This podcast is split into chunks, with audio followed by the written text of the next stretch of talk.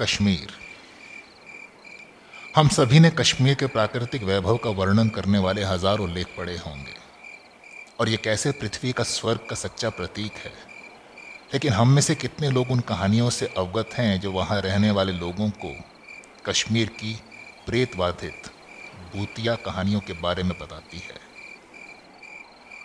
कश्मीर की गहरी आश्चर्यजनक घाटियाँ अधिक धारण करती हैं कुछ ऐसा जिसे हम शब्दों में देख, समझ या वर्णन नहीं कर सकते, लेकिन केवल अपने जिस्म पर रेंगते हुए और अपने मन के अंधेरे में घर की तलाश कर सकते हैं।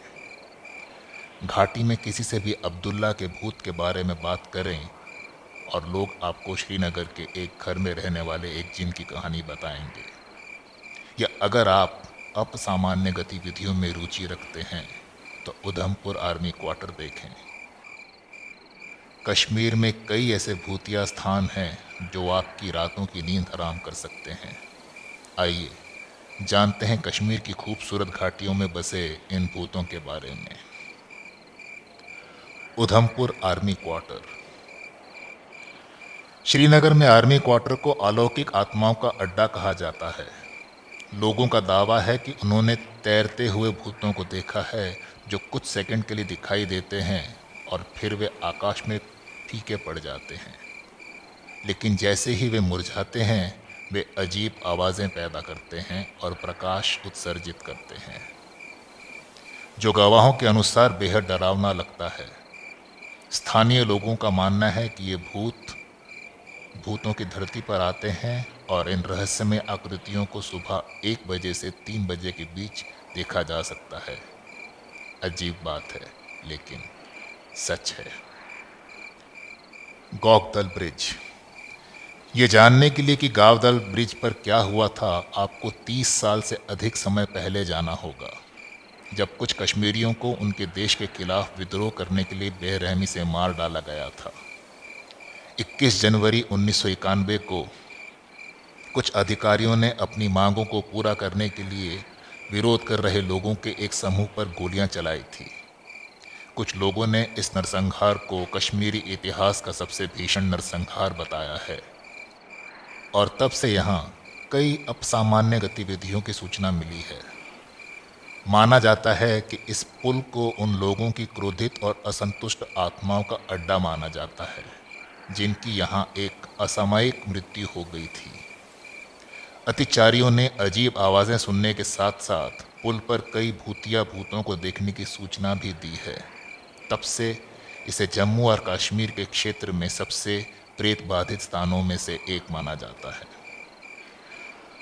अब्दुल्ला जिन का भूत। लोगों ने वास्तव में श्रीनगर के एक घर में एक जिन के होने की पुष्टि की है। एक चश्मदीद ने बताया कि जो कोई भी घर के अंदर जाता था, वो चंद मिनट बाद अपने जूते बाहर फेंकता हुआ दिखता था। उन्होंने कहा कि उन्होंने इस अपसामान्य घटना पर कभी विश्वास नहीं किया। जब तक कि एक दिन उन्होंने खुद घर से जूते उड़ते नहीं देखे। फिर उसने कहा कि अंदर से अजीब और परेशान करने वाली आवाज़ें आ रही थी।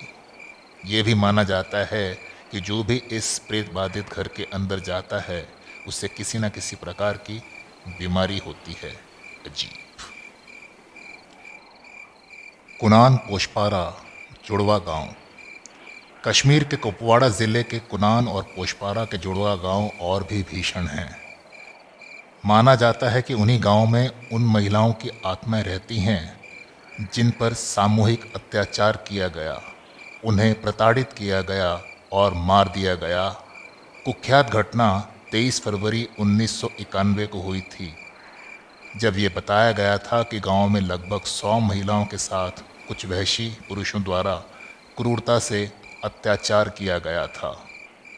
लोगों का दावा है कि सामूहिक अत्याचार के बाद इस घटना में मरने वाली महिलाओं का आज भी इस गाँव में वास है और उनकी दहशत है।